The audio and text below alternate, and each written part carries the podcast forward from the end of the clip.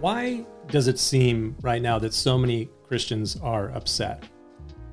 Why does it seem to some that they are just being a bunch of sore losers? Why would so many Christians support a presidential candidate with such serious character flaws? All of those are maybe good questions. So let me give you some thoughts as a Christian and even as a pastor. I'm not a Republican, and I'm not a Democrat. I never registered for either party. And like a lot of people I know, I sit somewhere in the middle as an independent. I am unaffiliated. And it seems that I'm among a growing number of people that are independent and rather libertarian in their views.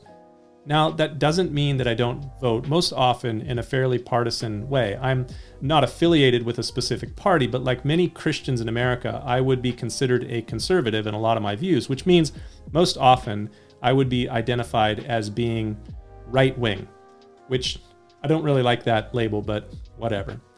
So I've heard the question for a long time why would so many Christians support for president an individual, Donald Trump, with serious character flaws? That is a great question. And if you are genuinely desiring to know the answer, then great. But most of the time, when I've interacted with people who ask that question, they do not really care to hear the answer. They just don't like that Christians, which there are still a lot of them in the United States, Christians have predominantly supported Donald Trump in 2016 and then again most recently a couple of weeks ago. They don't like Donald Trump. And they haven't liked that Christians who promote traditional morality and sometimes what is called traditional values would vote for a candidate like Donald Trump.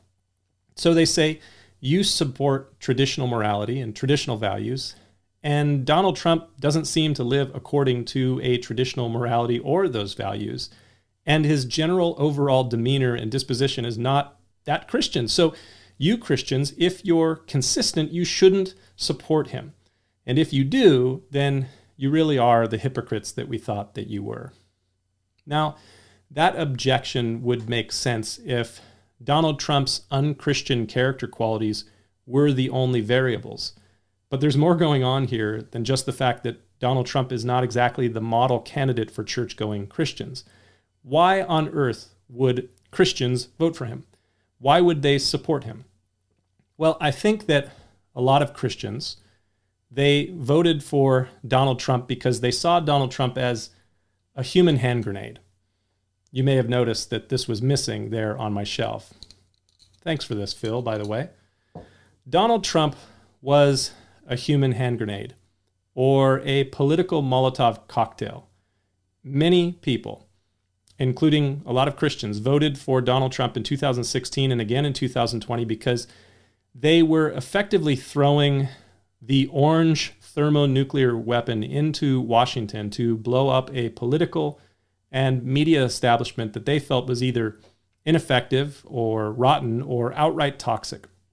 For many of those, the last four years have been exactly what they expected that they would be. They haven't been pretty, but in a strange sort of way, it has been somewhat beautiful in a disgusting sort of way.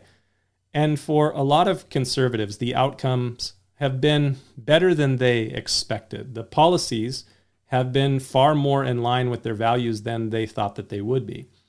So, why are so many Christians upset right now? Why does it seem like they're just a bunch of sore losers in the face of what has happened?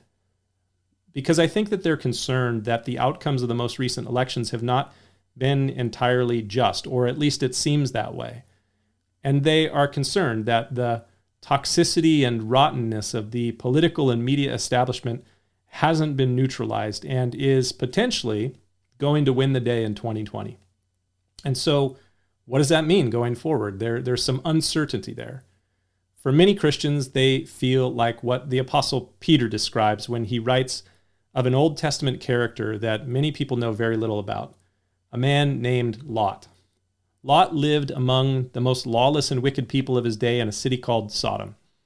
It really wasn't the best place to raise a family, and you could certainly make the case that Lot made a bad decision by planting himself and his family there, but he was there nonetheless. And say what you will about Lot, the Bible says that he was righteous before God.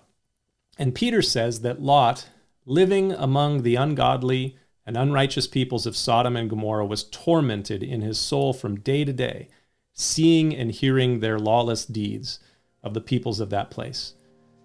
A lot of Christians feel that their souls are tormented from day to day, seeing and hearing the lawless deeds surrounding them in an increasingly godless and amoral, if not entirely immoral, society. So, Donald Trump, he certainly wasn't the picture perfect candidate for many Christians, but they weren't selecting their pastor when they voted for him.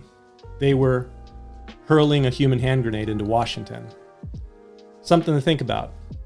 We'll see you next time.